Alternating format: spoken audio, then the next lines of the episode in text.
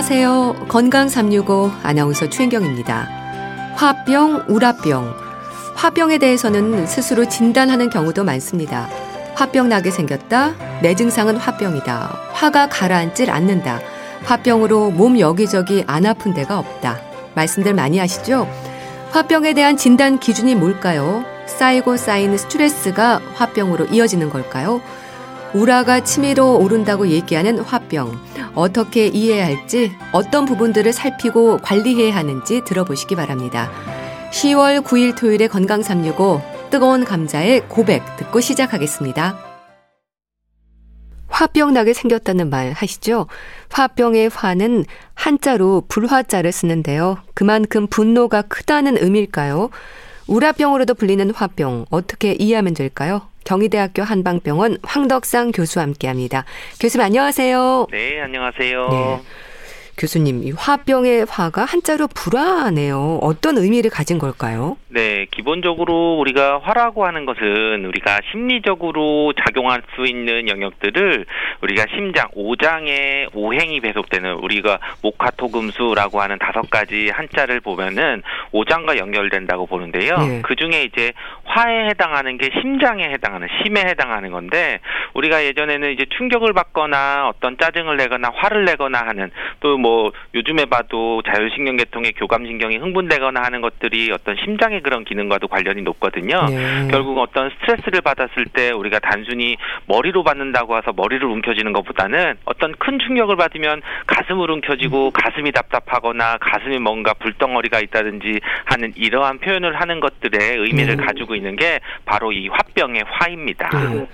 그럼 일단 우라병을 줄여서 표현되는 말이라면 우화에 대한 이해가 있으면 되겠네요. 그렇죠. 이제 우라라고 하는 것은 기본적으로 화가 오래돼 가지고 뭔가 풀리지 않고 막혀 있어서 결국은 불이 되는 그런 화가 발생한다고 하는데요. 결국은 단순하게 이제 불이 더 오래돼서 울화가 되는 것보다는 네. 기운이 울체돼서 우리 몸에서 감정이나 이런 어, 어떤 스트레스나 이런 것들이 밖으로 표출되거나 순환되지 못해서 기운이 뭉치고 하는 것들이 이제 불처럼 나타나서 위로 상열감이 나타난다든지 가슴이 답답하다든지 또 이제 명치 끝이 이제 뭔가 막혀가지고 치밀어 오르거나 음. 목의 인후부에 어떤 이물감 또는 뭐 두통 어지러움증 이런 것들이 있는 것이 바로 이제 화병의 증상으로 나타나는데요. 네. 화병이 바로 이제 우라병의 준말이기도 하고 이 분노나 이런 스트레스가 오랫동안 지속돼서 오래 울체돼서 나타나는 것들이 화병이라고 보고 있습니다. 네. 화가 쌓여서 답답함을 느낀다. 그러니까 마음에 화가 쌓이면서 생긴 병을 말하는 건데 질환으로 봐야 하나요? 증상으로 봐야 하나요? 그렇죠. 좀 이제 모호한 그런 부분도 있는데 화병도 이제 엄밀하게 이제 병으로 되어 있는 거고요. 네. 어떻게 보면 이제 정신적인 것들의 증후군과도 비슷하다고 볼 수 있는데요. 결국 이런 것들이 이제 단순히 한 가지 나타나는 게 아니라 우리나라만의 문화와 관련된 독특한 증후군으로 해서 분노 증후군 차원에서 이해를 하기도 하고 네. 이런 것을 화병이라는 병명이라고도 음. 하는데요. 네. 바로 이제 1994년도에 이제 미국 미국 정신의학에서도 화병, 한국 발음 그대로 화병 이제 영어로 써서 HWA BYUNG에서 화병이라고 아. 하는 것을 정신장애 진단 및 통계 편람에 이제 등재할 정도로 이렇게 어떤 독층 독 특한 우리나라 문화 관련 증후군이기도 하면서 어떤 정신 증후군의 분노 증후군의 음. 하나로서 이런 화병이라는 것들을 병으로 지정되어 있고 네. 그런 거에 대해서 이제 치료를 하고 있습니다. 네. 그럼 분노 증후군으로 볼 수 있는 건가요? 그러니까 화를 스트레스로 대신해서 표현해도 되는 건가요? 그렇죠. 어떻게 보면 표현할 때 분노 증후군으로도 요즘에는 이해를 하는 게 예. 오히려 이제 화병이라고 하는 그런 한자의 개념을 못 가지고 안 가지고 있을 때에는 요즘에 이제 분노가 오래돼 가지고 스트레스를 해서 계속 화가 나고 짜증이 나고 뭔가 답답하고 하는 그런 분노 증후군 증상으로 나타날 수가 있는데요. 네. 결국 이제 단기적인 스트레스나 또는 단기적인 충격을 받았다고 해서 이게 화병이 되는 것은 아니고 이제 화병은 이제 한 6개월 정도 이상의 장기간의 그런 스트레스를 받는 상황에서 그런 것들이 이제 풀지 못하는데 이런 것들이 단순히 정신적인 반응들이 나타나는 게 아니라 신체적으로 음. 반응들이 좀 나타나서 네. 여러 가지 이제 증상들이 나타나는데요. 대부분 이제 이런 화병들이 나타나는 게 우리가 예전에는 어떻게 나타났냐면 주로 고부 간의 갈등이라든지 또는 뭐 시집살이를 한다든지 네. 이런 것처럼 네. 어, 억울하거나 스트레스를 굉장히 많이 받거나 사회적 경제적인 그런 문제가 있으면서도 참아 참고 풀지 못하고 담아두는 그런 경우들 때문에 이런 여러 가지 신체적인 것들이 나타나는 그러한 상황으로 화병을 보고 있습니다. 참 이 화병이 마음의 병이 몸으로 나타나는 거잖아요. 근데 교수님 화병을 얘기할 때 주로 여성들에게 많다는 말도 합니다. 실제로 그런가요? 그렇죠. 기본적으로 우리나라 화병이 오게 되는 게 우리나라 이제 약간 전통의 그런 문화적인 특수성 때문에 이제 화병들이 많이 나타났었는데 뭐 최근에는 좀 많이 나아지긴 했지만 그래도 어 옛날부터는 어떻게 보면 여성들이 사회적인 또 활동이나 이런 것들이 제약이 많고 네. 또는 뭐 시집살이나 또는 이런 경제적인 것들에서 많이 좀 어려웠었기 때문에 그리고 어떻게 보면 이제 남성에 비해서 무조건 좀 참아야 된다. 뭐뭐 뭐 여성이 여성이기 때문에 이걸 하지 말아야 된다. 이런 것들이 많은 상태 상태에서 울, 억울되었던 것들이 많이 있는 것들이 나타나는 증상들이 화병이었던 거고 예. 실제로 이제 그런 것들이 단순히 이제 정신적인 것뿐만 아니라 신체적으로 나타나서 신체적인 검사를 다 했는데 특별한 이상이 없는데에도 이런 신체적인 증상 뭐 통증이라든지 뭔가 답답함이라든지 목에 걸렸다든지 뭐 어지럽다든지 이런 것들이 다른 신체적인 원인이 없음에도 나타나는 그런 음. 증상들이 화병으로 나타나서 주로 여성들에게 많이 나타나는데요.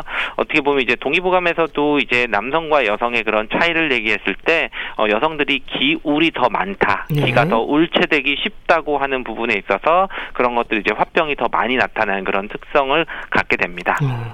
그렇게 나타나는 증상도 다양한 것 같은데요. 주로 어떤 증상으로 표현이 될까요? 네, 우리가 화병을 진단하는 기준들을 봐도 이제 단순히 신체적인 증상과 심리적인 증상들 네. 이런 것들을 좀 나눠서 볼 수가 있는데요. 그 중에 이제 약간 핵심 증상들, 화병이라고 하는 핵심 증상들이 있는데 이때 이제 신체적인 어, 핵심 증상들은 이제 가슴이 좀 답답하거나 네. 또는 이제 열감이 있다든지 우리가 화병이라고 하니까 정말 열감이 있고 그리고 이 열들이 이렇게 치밀어 오르거나 네. 또는 이제 목이나 명치에 이렇게 뭔가 뭉쳐 있는 덩어리 같이 느껴진다고 표현하는 그런 신체 증상들이 있는데 이 네 가지 중에 한 세 가지 정도 이상이 되고 그리고 네. 또 핵심적인 심리 증상으로는 억울하고 분한 감정이 이제 음. 자주 느껴지고 네. 그리고 우리 마음의 응어리나 한이나 이런 것들을 있어서 한숨을 많이 쉬거나 하는 것들이 좀 있으면서 그 외에 이제 다른 신체 증상으로 뭐 입이 마르거나 뭐 두통이 있거나 어지럽거나 잠도 못 자거나 가슴이 두근거리거나 또는 이제 뭐 사소한 일에도 분노가 분노가 좀 잘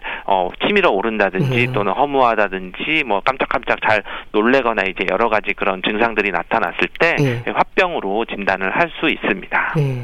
증상이 참 다양한데요. 화가 위로 치밀어 오른다는 말을 하지 않습니까? 그래서 열이 오르는 걸까요? 그렇죠. 우리가 뭐 한의학에서 얘기할 때 우리 몸에서 기본적인 순환들은 이제 불에 해당하는 그런 화와 물에 해당하는 수분이 이제 균형을 맞추는 건데 네. 이제 특히 이제 이런 스트레스를 받았을 때 우리 오장 중에서 이제 심장의 심장이 어떤 정신적인 문제를 담당한다고도 얘기를 하는데 우리가 스트레스를 받는다고 했을 때 그것이 이제 어떤 긴장을 하거나 뭐 자율신경에 통해서 교감신경이 흥분되거나 했을 때 심장 기능들이 과항진되는 그런 부분들도 볼 수도 있는데요. 네. 결국 우리가 이제 심화라 그래서 심장에 화가 있으면은 위로 이제 흉격에 있는 위의 열이 올라가고 그리고 또 신장 우리 수분에 해당하는 건 이제 신장인데 바로 심신불교라고 그래서 심장의 불과 그 불을 잡아주는 신장의 수분이 좀 잘 이루 어, 원활하지 않을 때에는 음. 바로 이런 화병 증상 위로 치밀어 오르면서 그러면서 손발은 오히려 차지면서 또 허리 허리 쪽에 좀 약해지고 체력도 소모가 되는 그런 부분들에 있어서 심진불교 화병의 증상들이 또 나타나게 수 있습니다. 예. 그럼 이런 다양한 증상들은 단계적으로 나타나는 건가요? 아니면 사람마다 좀 다르게 나타나는 건가요? 그렇죠. 사람마다 좀 다르게 나타날 수 있는데요. 대부분 이제 그런 화병 모델이라 그래서 화병이 네. 이제 일어나는 그런 과정들을 좀 봤을 때 어떤 이제 일정 기간 동안 스트레스를 받거나 뭐 외상을 받거나 이랬을 음. 때에는 즉각적인 반응들이 나타날 때에는 그것이 이제 적응 기간을 갖게 되는데 그런 것이 이제 단기적으로는 어 적응을 하지 하지만 장기적으로 계속됐을 때에는 어떤 그런 스트레스의 대처 방식이라든지 또는 성격에 따라서 어떤 그런 신체적으로 나타날지 네. 아니면 정서적으로 나타날지 예. 아니면 이제 좀 더 가서 뭐 정신적인 뭐 우울증이라든지 뭐 다른 뭐 공황장애나 이런 여러 가지 나타나는 것처럼 어 그런 어 장기적으로 되는 스트레스가 반응하는 것은 개인 차이가 있고 거기서 좀 본인이 이제 취약한 부분 쪽으로 더 증상들이 나타나는 경향을 볼 수 있습니다. 네. 가장 흔하게 호소하는 증상이라고 한다면 좀 가슴이 답답하다는 그런 느낌일까요? 가슴 치는 분들이 있잖아요. 그렇죠. 우리가 어, 가장 이제 화병 그럴 때는 심장이 위치해 있는 게 가슴 명치 쪽이고 네. 특별히 이제 증상들에 있어서 뭔가 응어리지거나 뭉쳐 있거나 하는 것들도 이제 필수 증상 중에 하나이기 때문에 가슴이 답답하고 숨이 막히고 뭔가 이제 치밀어 오르는 증상이 네. 이제 필수 증상이 되고요. 그리고 우리 그 가슴 정 중앙에 이제 양젖꼭지 사이에 이제 중앙에 이제 눌렀을 때 우리 여기 흉골 위쪽에 보면 이제 단중이라고 하는 혈자리가 네. 있는데 사실 여기가 그냥 해부학적으로 보면 그냥 그냥 뼈 위에 있고 뭐 다른 특별한 장기가 없는데도 요 혈자리 부분을 가장 누르면은 어 심한 화병이 있으신 분들은 그냥 뭐 통증이 느껴지지 않게 살짝만 눌러도 굉장히 네. 심한 그런 압통 반응을 느낄 수도 있는 거거든요. 결국 이제 이런 것들이 나타났을 때 뭐 한 어, 화병에 진단하는 것때 포인트가 될 수도 있는데 이런 화병 증상들이 나타날 때 이런 압통 명치 쪽에 있는 중앙에 있는 그런 혈자리들의 심한 압통을 느끼기도 합니다. 네. 그런데 교수님, 정신 건강과 관련한 부분들과 신체적인 문제로 볼 때 증상이 동시에 진행이 되는 건 아니지 않나요? 초기부터 심한 단계까지 상태가 좀 다를 것 같은데요. 그렇죠. 아무래도 초기에는 뭐 정신적으로 충격을 받았기 때문에 뭐 감정적으로 이제 적응을 해 나가면서 이제 가지만 그게 이제 좀 어느 정도 지속이 되고 오래될 때는 그런 감정적인 걸로 억눌렀기 때문에 그런 것들이 나중에 신체적으로 좀 나타나게 되는 거거든요. 네. 물론 이제 그렇지만 이제 그 환자분의 그런 성향에 따라서는 뭐 우울증과 같이 어떤 그런 감정적인 그런 부분들이 더 심하게 나타나는 분들도 있고 네. 또는 이제 신체적으로 좀 더 많이 나타날 수가 있는데요. 물론 이런 것들은 이제 이제 그런 환자분의 상태에 따라서 좀 다를 수도 있고 뭐 여러 가지 그런 검사나 이런 것들을 통해서 좀 볼 수가 있는데 약간 이제 우울증 소견들은 조금 이제 화병과는 좀 차일점은 좀 있습니다. 아. 그래서 우울증이라고 하면 약간 감정이 무미건조해지고 또 의욕이나 생동감이 없어서 오히려 화를 내지 않을 수도 있는 거거든요. 네. 근데 이제 화병이라고 하는 것은 오히려 단순히 이제 그런 뭐 스트레스를 받아서 의기소침해지거나 이런 거보다는 오히려 뭐 분노 증후군이라고 하는 것처럼 뭐 증오 증오의 감정, 격합 감정 그리고 오히려 이런 것들이 어쩔 때는 이제 극복하려는 결연한 의지가 될 수도 있어서 네. 이걸 이제 어떤 긍정적으로 쓰게 되면은 그 사안을 해결하는 것들까지도 좀 갈 수가 있어서 약간 우울증과는 다른 그런 정신적인 그런 상태가 나타나는 경우도 있습니다. 음. 그렇다면 화병은요, 원인을 해결하면 자연적으로 이게 사라지지 않을까 싶기도 한데요. 그런데 원인을 제거하는 일이 쉽지 않기 때문에 많은 분들이 고생을 하는 거겠죠. 그렇죠. 우리가 뭐 현대인들이나 또는 뭐 그 계속 우리가 살아오면서 스트레스를 안 받게 할 수는 없겠죠. 네. 왜냐하면 그렇지만 실제로 이제 이런 화병들이 있을 때 똑같은 그런 스트레스 상황에 있어도 어떤 사람은 편하게 그냥 잘 잘 극복할 수 있는 사람이 있는 반면에 또 어떤 사람들은 좀 더 이제 취약하게 어 몸에 그런 화병 증상들이 나타날 수 있는 스트레스를 받는 것들이 되는 거죠. 결국은 이제 이러한 스트레스에 대해서 내가 해결할 수 있는 그런 기운이 좀 잘 순환되고 기운이 있으면은 내가 그 일을 잘 처리할 수 있는 거고 네. 만약에 그런 외부적인 스트레스가 뭐 절대적으로 작용하는 것보다도 상대적으로 내 몸에서 반응하는 것이 약하면은 네. 그 일을 좀 극복하지 못하고 화병 증상으로 이제 나타나는 것으로 보고 네. 한의학에서는 결국은 물론 외부적인 원인을 제거하는 것도 뭐 상담을 통해서 뭐 해결할 수 있지만 그거보다는 내 몸 자체에서 부족한 기운이 부족하면 기운 기운을 좀 돌려주고 또는 뭐 혈액이 부족하면 혈액을 보충해주고 또는 뭔가 순환이 안 되고 꽉 막혀 있다면 그것을 뚫어주는 쪽으로 해서 음. 내몸 자체를 조절을 해주는 것이 뭐 예. 한의학을 한의학에서 그런 화병에 그런 대응하는 방법입니다. 음. 그럼 터놓고 말하기가 어려운 성향의 분들에게 아무래도 화병의 위험이 높을까요? 교수님, 이게 체질하고도 연관이 있습니까? 그렇죠. 뭐 우리가 뭐 사상 체질이나 이런 것들까지 뭐 이제 가지 않아도 우리가 네. 흔하게 보면 주변에서 약간 외향적인 사람이 있어서 뭐 작은 일도 좀 얘기를 많이 하고 사람들한테 네. 막 뭐뭐 사소하지만 다 털어놓는 사람이 있고 아니면 책임감이나 이런 것들 때문에 본인이 다 이제 어떻게 보면 끌어안고 가야 된다 말을 안 하고 이제 외부적으로 소통이 좀 적은 사람들이 있어서 이제 대부분 이제 화병의 경우들은 이제 우라라고 하는 것 자체가 기운이 소통되지 네 그게 심, 심리적인 것들까지도 어, 외부와 소통이 잘 안 이루어져 있기 때문에 오는 화병이기 때문에 네. 기본적으로는 우리가 뭐 소극적이거나 약간 내성적인 분들이 오히려 이제 감기 울결이 좀 심하고 뭐 심신불 이런 한의학적인 그런 부분에서도 그런 취약한 것들을 통해서 어, 화병이 더잘 나타날 수 있기 때문에 네. 만약에 이제 화병 스트레스를 받는다고 하면은 어떻게 보면 이제 내가 스스로 해결하는 어느 정도 책임감을 가지고 해결하는 것도 필요하지만 어 적절히 화를 잘 내면서 음. 또는 적절히 그런 오해나 이런 것들을 억울함을 좀 풀어줄 수 있고 소통을 하면서 좀 외향적인 성격을 좀 갖도록 노력을 하거나 그런 뭐 안 되면 심리적인 상담을 통한다든지 주변에 그런 친구들의 도움을 받는다든지 네. 가족분들과 이런 것들의 해결을 잘 하는 것이 중요할 수 있습니다. 네. 자, 그렇다면 한의학에서는 화병을 어떻게 다스리나요? 화를 내리는 일이 중요할 것 같은데요. 그렇죠. 화병 자체라고 하는 그런 화기를 가장 급하게는 화를 내려주는 그런 청열시켜주거나 하는 열을 꺼주는 치료가 가장이 되지만요. 그렇지만 이제 아까 스트레스에 대해서 반응할 때도 기가 울체돼 있는 경우들도 있고 네. 또는 체력이 떨어져서 내가 그거에 적응하지 못하게 되는 경우에는 또 그런 나타날 수 있어서 근본적으로 이제 증상들을 해결을 하면서 기순환을 좀 원활하게 울체돼 있는 것 좀 풀어주는 것들이 되면서 네. 또 장기적으로 되어서 나타났을 때 뭔가 부족한 것들을 채워주는 있는 그런 치료들을 뭐 한약이나 또는 침뜸이나 또는 뭐다 부항이나 뭐 치료들 여러 가지 방법을 통해서 네. 하면서 이제 기본적인 그런 마음 공부하는 것들을 좀 도움이 돼서 심리적으로 체질적인 부분이나 심리적인 그런 부분들에 대해서 개선시킬 수 있는 것을 같이 하고 있습니다. 네.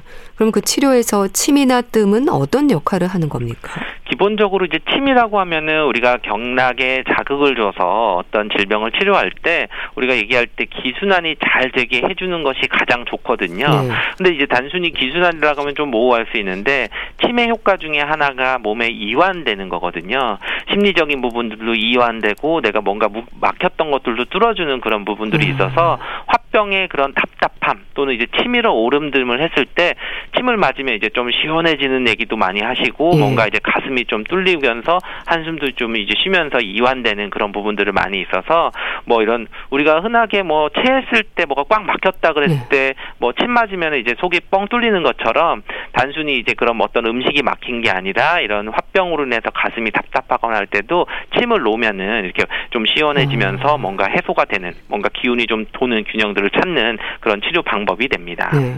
뜸도 그런 역할 중에 하나를 하는 건가요? 그렇죠. 뜸은 이제 주로 명치 쪽에 이제 뜨는 것보다는 좀 이제 아랫배 쪽에 해서 아까 말씀드렸을 그 과정 중에서 위로는 이제 열이 뜨고 아래쪽은 신어해져서 심신불교가 된다고 했는데요. 네. 결국 이제 화병 증상인 분들을 보면 위로는 열이 나지만 오히려 이제 아래쪽은 차면서 순환이 아. 오히려 더 안 되는 분들이 많이 있어서 체력적인 예. 부분들이 많이 떨어지기 때문에 오히려 이제 그런 다리 쪽이나 하반신 쪽으로는 좀 뜸을 떠서 따뜻 하게 하면은 우리 몸에서 오히려 이제 순환이 되면서 체력적인 부분도 더 되기 때문에 예. 오히려 화병인데 어 이 뜨거운 뜸을 떠서 이게 효과가 있냐 생각하는 예. 게 아니라 부위가 다른 쪽으로 하면은 전신적인 균형을 맞춰주는 차원에서는 두 가지 다 그런 유용하게 쓸 수 있는 치료 방법이 됩니다. 예.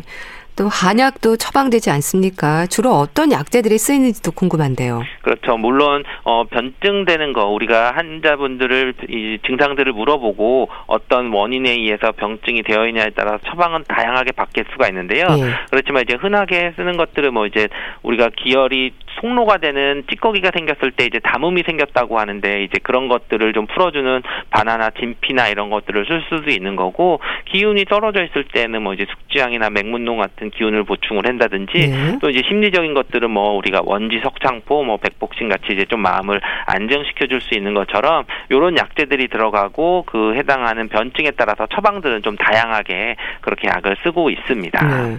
이것도 뭐 기순환을 잘 시키고 기운을 보충해 주는 쪽으로 처방이 되는 건가요? 그렇죠. 우리가 어 단순히 기운을 보충해 주는 것뿐만 아니라 가장 흔하게 어 화병이라고 하면 이제 감기울결이라고도 할 수도 있고 또는 예. 심화가 좀 많이 치성해 있는 그런 화기를 꺼줘야 되는 부분도 있고 어. 또 이제 심신불교라 그래서 어, 신장에 수분이 부족하면서 심화가 좀 위로 올라가서 이런 화병들이 되는 거기 때문에 네. 어떤 오장육부의 이제 균형을 맞춰주는 그런 처방들이 또 따 있고요. 거기에 따라서 이제 변증을 하거나 가감을 해서 그렇게 치료를 하고 음. 있습니다. 또 호흡이라든지 명상도 치료의 하나로 알고 있습니다. 어떨까요? 그렇죠. 우리가 명상 치료도 이제 뭐 연구를 통해서 진행된 것들이 있는데요. 그랬을 때 이제 명상을 했을 때 오히려 이제 그런 근거 수준이 좀 있는 정도로 어, 치료 효과가 있는 걸로 보고 그리고 이제 명상이라고 하는 것은 특별히 뭐 부작용이 있거나 어떤 안전한 방법일 수도 있기 때문에 이렇게 명상을 했을 때는 오히려 이제 그런 화병 증상들이 좀 어, 좋아질 수 있는 이득 효과가 많이 있는 것으로 좀 판단이 되어 있습니다. 네. 호흡 조절을 통해서 마음을 좀 평안하게 하는 게 중요한가 보죠. 그렇죠. 아무래도 우리가 어, 화병이라고 하는 것이 가슴에 뭔가 답답하고 울체되어 있는 것들을 또 다른 면에서 보면은 이제 그런 가슴 쪽에 있는 근육들이 많이 긴장돼 있어서 아. 울체돼 있는 것들로 좀 볼 수 있거든요. 네. 근데 이제 우리가 그런 갈비뼈 사이사이에 있는 그런 늑골이 좀 긴장돼 있거나 많이 이렇게 스트레스를 받아 있으면은 또 호흡하는 그런 부분들을 좀 잡아줘서 숨도 어, 숨을 이제 자꾸 한숨을 내쉰다든지 네. 이제 깊게 숨을 못 쉬는 받기 때문에 오히려 이제 그런 깊은 숨을 쉬거나 쉬거나 아니면 한숨을 좀 크게 오히려 네. 인위적으로 좀 한숨을 쉬거나 했을 때 오히려 어, 근육들도 이완이 되면서 막힌 기들을 좀 풀어줄 수가 있는데요. 네. 우리가 이제 화병 있는 분들은 그냥 이런 것들을 가, 어, 쉬지 않을 때에는 자주 이제 한숨을 이제 앉아서 이제 쉬고 있거나 아니면 네. 가슴을 웅크리고 있거나 네. 어떤 자세가 좀 이제 라운드 숄더가 등이 굽어 있는 분들을 많이 볼 수 있는데요. 그런 것들을 좀 지금 개선시킬 수 있는 방법들이 이런 호흡 기능 이런 부분들까지도 어 좀 원활하게 할 수 있는 것이 좋습니다. 네. 또 스트레스 관리가 중요할 텐데요. 이렇게 막연하게 생각할 수도 있을 텐데 교수님 일상에서는 어떤 노력을 해야 될까요? 그렇죠. 사실 스트레스는 어, 한 가지 방법으로 해결하는 것이 아니라 이제 각자 자신이 이제 해결할 수 있는 방법이 가장 중요한데요. 어떤 사람 뭐 운동을 통해서 뭐 풀 수도 있고 네. 아니면 뭐 노래를 하면서 풀 수도 있고 아니면 다른 자기가 원하는 그런 부분들이 여러 가지로 풀 수도 있는데 그 중에서 이제 가장 중요한 것은 결국은 이제 그런 스트레스에 대해서 푸는 것 들이 어, 남들과 소통하면서 풀수 네. 있는 그런 스트레스가 되는 것이 중요합니다. 예를 들면 어떻게 보면 내가 화를 안 내고 참기 때문에 스트레스가 더 이렇게 악화되는 부분들이 있기 때문에 화를 좀 이제 잘 낼 수 있는 뭐 어떤 어, 소통을 하거나 하는 것들로 인해서 스트레스를 풀릴 수 있는 그런 것들도 도움이 되고요. 네. 그리고 또 이제 운동 같은 경우들이 어떻게 보면 또 그런 면에서는 남과 충돌하지 않고 적절히 이제 경쟁을 하면서 어, 또 이런 그런 감정적인 것들도 좀 풀 수 있는 그런 좋은 방법일 수 있기 때문에 다양한 운동을 통해서 그때그때 스트레스를 풀어주는 것도 중요합니다. 네. 근데 화병을 화병인 줄 모르고 지내는 분들도 있을 것 같습니다. 화병의 자가 진단이랄까요? 살펴볼 부분들도 있지 않을까 싶은데 좀 짚어주세요. 그렇죠. 화병은 어떻게 보면 진단 자체는 좀 복잡할 수도 있고 뭐 정신적인 부분이나 뭐 신체 등 장애가 좀 복합적으로 나타나서 좀 어려울 수 있는데요. 네. 그렇지만 이제 그 장기적인 스트레스를 좀 받고 있으면서 가슴이 답답하거나 이제 숨이 막히는 증상 그리고 음. 명치 쪽이 뭔가 꽉 막혀 있는 그리고 치밀 치밀어 오르는 것들이 나타나는 게 화병의 필수 증상이고 음. 그리고 이제 그런 차원에서 이제 우리 가슴 정중앙에 이제 어 젖꼭지 사이 부분에 해당하는 어 단중 자리라고 하는 그런 자리들을 손으로 한번 살짝 대봤을 때 또는 살짝 힘을 줬을 때 네. 통증이 굉장히 심해서 어. 정말 이렇게 우리 목 있는 데부터 그 명치 쪽으로 이제 쭉 눌러서 내려와 보면은 네. 뭐 위쪽은 이제 특별히 그냥 몇 피부가 닿는 듯한 느낌이 있다가 그 정중한 부위 되면 정말 뭐 손도 못 대게 어. 아플 증상들이 나타나면은 네. 아 이것은 어느 정도 좀 화병일 수 있다 이렇게 생각을 하시는 게 좋습니다. 네. 그런 증상들 중에서 표시되는 항목이 많을수록 화병의 확률이 높을 텐데요. 의심되면 되도록 빨리 검사를 받아보는 게 좋겠죠. 그렇죠. 이제 어, 화병이 신체적으로 나타나는 것이기 때문에 단순히 이제 감정적인 것뿐만 아니라 어떤 이제 몸에서 나타나는 반응들이 좀 더 중한 질환들로 나타날 수 있는데요. 네. 예를 들면 심장이 어떻게 보면 자율신경계통과 관련이 있기 때문에 정말 갑자기 뭐 이제 혈압에 문제가 생겼다든지 아. 또는 이제 심혈관 질환이 생겼다든지 또 이제 머리가 너무 아프면서 또는 뇌혈관 같은 질환들의 위험성이 있어서 한쪽이 저리거나 힘이 빠지거나 어떤 이런 신체적인 그런 치명적인 증상으로도 어, 악화될 수 있기 때문에 그럴 때에는 꼭 어, 먼저 의심이 되면은 어, 꼭 진료를 받으시고 그런 화병에 대한 치료를 받는 것이 좋습니다. 네. 또 화병은 오래된 분들이 많으실 것 같은데요. 꾸준한 관리와 노력이 필요하겠어요. 네, 아무래도 어, 화병의 진단도 좀 쉽지는 않고 여러 가지 정신적인 부분이나 또는 신체적인 부분에 있어서 우리 화병인지 모르고 신체적인 다른 질환을 치료를 하거나 또는 뭐 정신적인 것들을 좀 치료를 하면서 시간이 좀 오래되면은 음. 우리 화병들이 저 근본적으로 치료는 안 되기 때문에 음. 필요한 경우에는 이런 화병의 한의학적인 치료뿐만 아니라 이런 향정신성 약물이나 이런 것들을 같이 사용을 하면서 꾸준하게 치료를 하시는 경우도 필요하기 때문에 정확하게 진단을 받고 치료를 받으시는 것을 권하고 있습니다. 네, 알겠습니다. 자, 오늘은 우라병으로도 불리는 화병에 대해서 말씀드렸는데요. 경희대학교 한방병원 황덕상 교수와 함께 했습니다. 말씀 감사합니다. 감사합니다. KBS 라디오 건강 365 함께하고 계신데요. 김민종의 착한 사랑 듣고 다시 오겠습니다.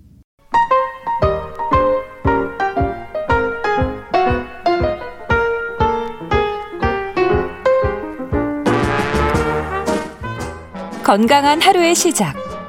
KBS 라디오 건강 365. 최윤경 아나운서의 진행입니다.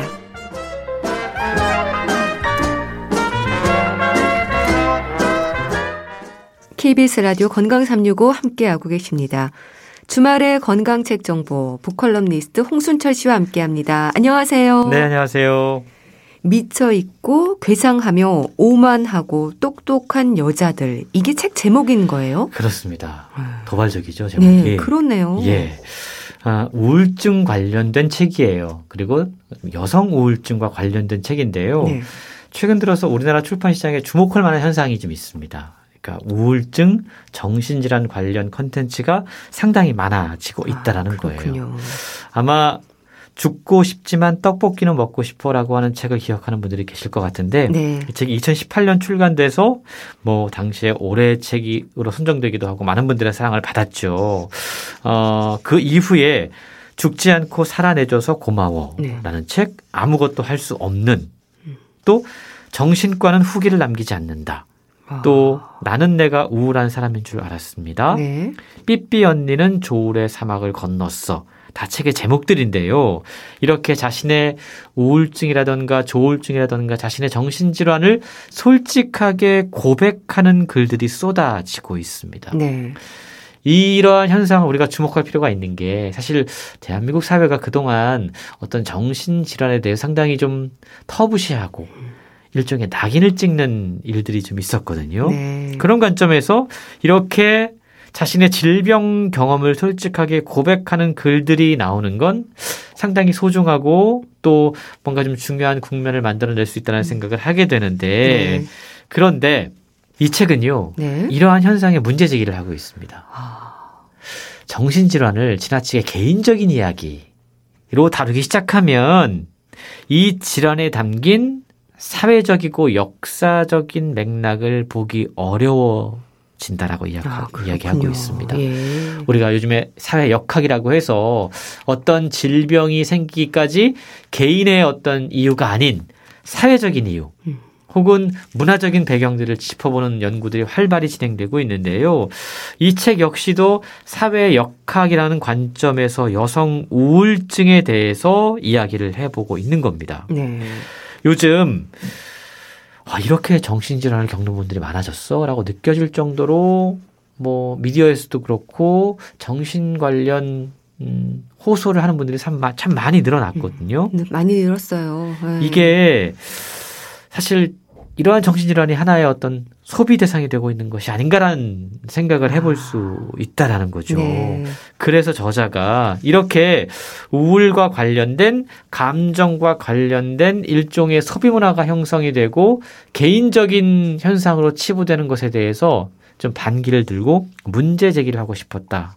라고 이 책을 쓴 이유를 밝히고 있습니다. 음, 그러니까 우울증과 관련한 책이군요. 참 우울이 또 다른 소비 대상이 될 수 있다는 부분에 대해서 저도 공감을 하는데요. 이렇게 책에서 특히 여성의 우울증을 다룬 이유가 있을까요? 여성 우울증을 겪는 분들이 늘어나고 있기 때문입니다. 아, 그렇군요. 최근 정신 질환을 진단받는 20, 30대 여성이 급증하고 있다고 그래요. 물론, 어, 여러 가지 이유가 있을 수 있습니다. 네. 예를 들자면 이전 같으면 그냥 지나칠 수 있는 문제를 이걸 이제 질병으로 보고 병원을 찾는 비율이 높아지면서 이러한 진단이 상승하는 측면이 분명히 있을 수 있습니다. 네. 하지만 실제로 이제는 이러한 마음의 질병을 개인의 문제가 아닌 사회의 문제로 접근할 필요가 있다라고 최근 이야기하고 있는데요. 20, 30대 여성들은 대체 왜 이렇게 우울해하는 걸까? 이게 음. 개인의 문제일까? 네. 아니, 이러한 상황을 만들어낸 우리 사회의 문제는 없을까라고 한번 질문해 보자라는 겁니다. 아. 저자인 하미나 씨도요. 네. 제 2형 양극성 장애, 쉬운 말로 이제 조울증인데 네. 이 진단을 받은 당사자라고 그럽니다. 그러니까 책에 보면 자신이 이 진단을 받은 이후에 자신의 삶에 어떠한 변화가 생겨났는지가 상당히 솔직하게 소개가 되고 있어요. 뿐만 아니고 자신과 비슷한 이러한 증상을 앓고 있는 20, 30대 여성들의 이야기가 책에 많이 소개가 됩니다. 네. 직접 찾아다니고 인터뷰해서 책을 통해 함께 소개를 하고 있는데요. 왜 저자가 이러한 노력들을 했는가? 음. 자신의 문제뿐만이 아니고 우울증과 조울증을 진단받고 살아가는 사람들, 네. 그들의 이야기가 개인의 서사가 아닌 네. 사회적인 이유였다라는 어. 걸 밝혀내기 위해서였다라는 거죠. 예. 정신과에서 겪었던 여성으로서 어딘가에 불편했던 경험들, 그리고 저자가 여성 운동 단체에서 활동하면서 마주했던 여성들, 음. 그들의 분노, 폭력, 그리고 그들의 감정 변화들, 모두 31명과의 인터뷰를 통해서 이 책이 쓰여졌는데요. 2년여에 걸쳐서 저자와 또 다양한 사람들이 함께 이 책을 엮어냈다고 그럽니다. 네. 그러니까 저자가 자신을 대상으로 쓴 글이기도 하다는 말씀을 주셨는데 그럼 경험적인 얘기들이 담겨 있는 건가요? 그렇습니다. 저자가 어떻게 어 감정 질환을 겪게 됐는지 아. 그 원인부터 소개가 되고 있어요. 네. 이게 감정이 상당히 전염이 빠르더라고요. 저자도 유학길에 자신의 파트너가 극단적인 선택을 했고 그걸 옆에서 사실은 지켜주기 위해 노력하다가 네. 본인도 이제 그러한 질병에 아. 걸게 됐던 이야기들이 소개가 되고 있어요. 네. 근데 처음에는 그때도 그게 개인적인 문제였다라고 생각을 했습니다. 근데 이 책의 부제가 이해받지 못하는 고통 여성 우울증이거든요. 이게 뭐냐 하면 여성 우울증이란 진단은 너무 쉽게 내려지고 있는데 그 음. 원인에 대해서는 사람들이 이야기하지 않는다라는 겁니다. 아, 그렇군요. 저자도 원인 모를 고통에 시달렸다고 그래요. 병원을 다 찾아다녔는데 네. 그나마 받은 진단명이 섬유 근육통이라는 거예요. 근데 이게 어, 남성보다 여성이 훨씬 더 많이 8배에서 9배 정도 많이 발생하는 질병이라고 그럽니다. 네. 그리고 의사들이 이 치료에도 항우울제 처방을 쓴다고 그럽니다. 실제로 우울증도 여성의 발병률이 1.5배에서 2배가량 높다고 그래요. 그렇군요. 턱관절 장애 때문에 병원을 찾는 분들의 99.9%가 여성이라고 아, 그럽니다. 그래요. 근데 문제는 아. 이러한 증상들 그리고 이유를 모르는 통증들에 대해서 병원에 가서 상담을 하고 진단을 받으면 네. 처방전이 정해져 있다는 겁니다. 어떤 건가요? 기승전 여성 호르몬. 여성 호르몬이요. 예. 저자는요, 아니, 왜 통증은 다양하고 예. 이유도 다른데 항상 여성 호르몬 때문입니다라는 이야기를 들어야 합니까? 왜 여성들로서의 통증을 이야기하면 증진된다라는 이야기를 하거나 네. 아니면 여성 호르몬, 음. 폐경기, 완경기 때문이다라고 이야기를 들어야 합니까?라고 질문하고 있는 겁니다. 그러게요. 아.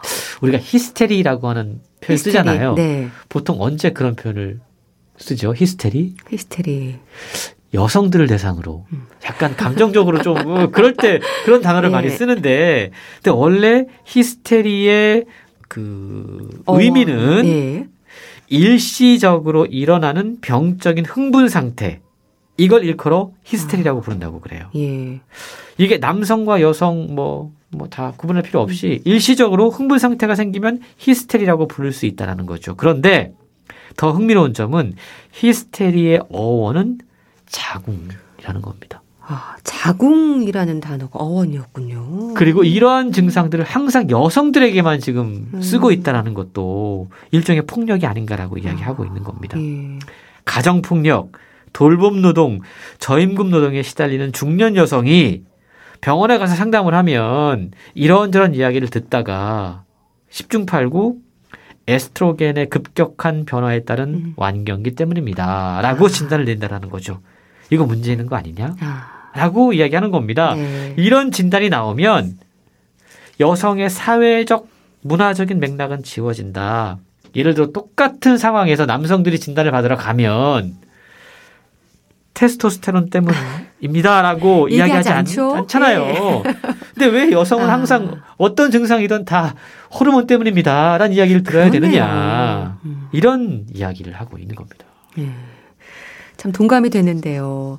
그래서 증상에 대한 관심이라든지 그리고 정확한 진단을 통한 치료가 중요할 것 같은데 사실 이렇게 마음을 다루는 부분들에서는 워낙 복합적인 부분도 많잖아요.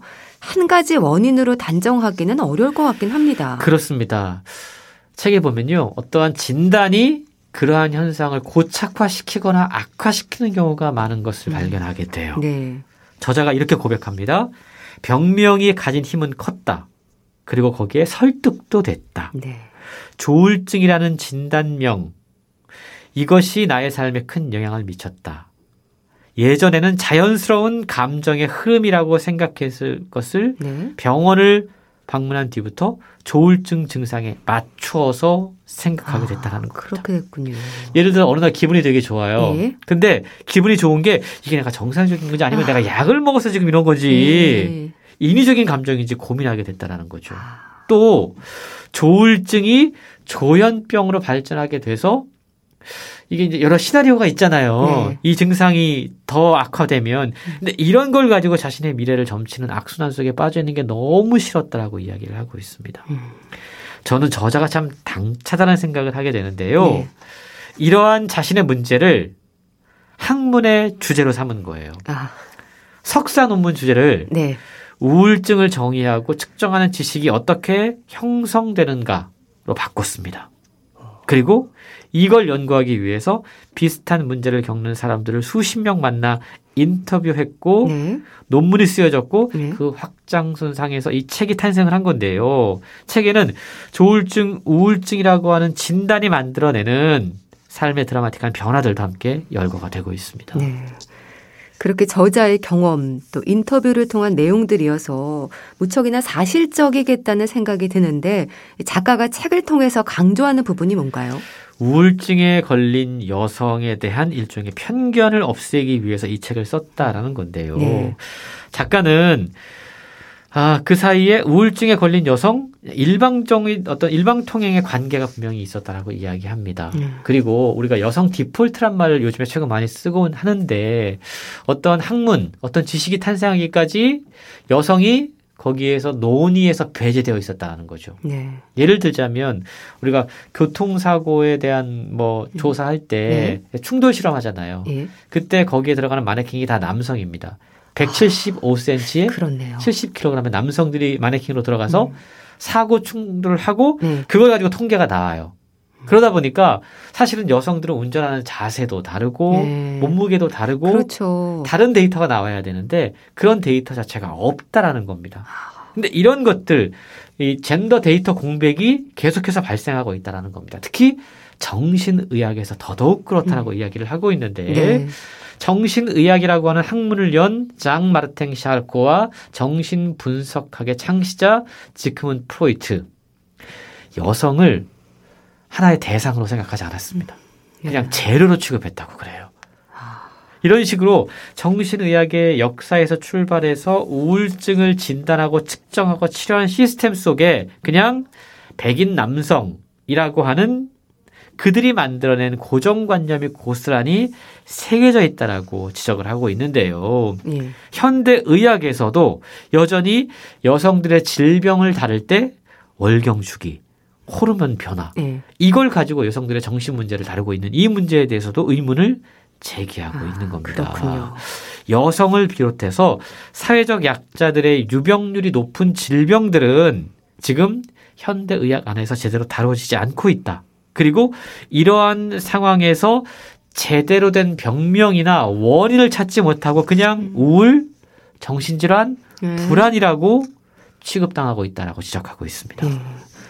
그럼 이 우울증에 대한 치료가 중요할 텐데요. 그럼 약물 치료와 함께 뭐 살펴야 하는 부분들도 물론 필요한 거죠? 그렇습니다. 저자는 무엇보다 자신의 상태를 자신이 진단해야 된다라고 이야기를 해요. 예. 우리가 자살 이야기 참 최근 많이 듣습니다. 그리고 그 이후로 우울증 때문이다라는 이야기를 자주 접하게 되잖아요. 네. 근데 그렇다면 많은 사람들의 목숨을 앗아가는 이 우울증 이것의 근본 원인에 대해서도 진단이 나와야 되잖아요. 그렇죠. 근데 아직까지 우리 사회에서는 특히나 병원에서도 그 근본적인 원인에 대해서 접근하지 않는다라고 아. 지적합니다. 네. 그냥 자살의 원인이 우울증이라면 우울증의 원인이 무엇인지 더 분석을 해야 되는데 거기에 대해서 침묵하고 있다라는 거죠. 네. 치료를 받기 위해서 병원에 가도 우울증의 원인은 충분히 다루어지지 못하고 그냥 약 드세요. 이걸 통해 증상을 완화하고 하루빨리 일상으로 복귀시키는 것을 목표로 하고 있다라는 겁니다. 네. 이렇게 되면 왜 우울증이 생겼는지 그 음. 개인적이고 사회적인 맥락을 찾을 수 없다. 이 문제는 계속해서 반복되고 악순환 속으로 빠져들게 된다라고 이야기를 하고 있는데 네. 우울의 가장 흔한 결론이 자살이라면 우리는 삶과 죽음의 경계에 놓인 이 사람들을 어떠한 방식으로 도울 수 있을까? 그 근본적인 원인이 무엇일까에 질문해야 된다라는 거죠. 음. 그리고 자신과 타인을 돌보는 일은 어떻게 하면 가능해질 수 있을까? 네. 돌봄의 문제, 음. 그리고 회복의 문제에 이르기까지 예. 여성 우울증에 대한 문제 제기부터 시작해서 현상의 원인과 결과 그리고 그것을 극복하기 위한 여러 가지 노력들이 책에 함께 소개가 되고 있습니다. 네. 참 질병을 치료하는 의사의 관점이 아니라 사회학 연구자로서 여성 우울증의 원인을 찾아보려는 그 시도가 의미 있게 다가오네요. 그렇습니다. 이 책에는요, 정신질환의 당사자들이 각각 추적해낸 원인들이 소개가 돼요. 우울의 원인. 네. 크게 가족이더라고요. 가족이요? 그리고 연애 관계에서, 아. 사회 관계에서 이런 원인들이 생겨난다고 그럽니다. 네. 자, 여성 호르몬 때문이다.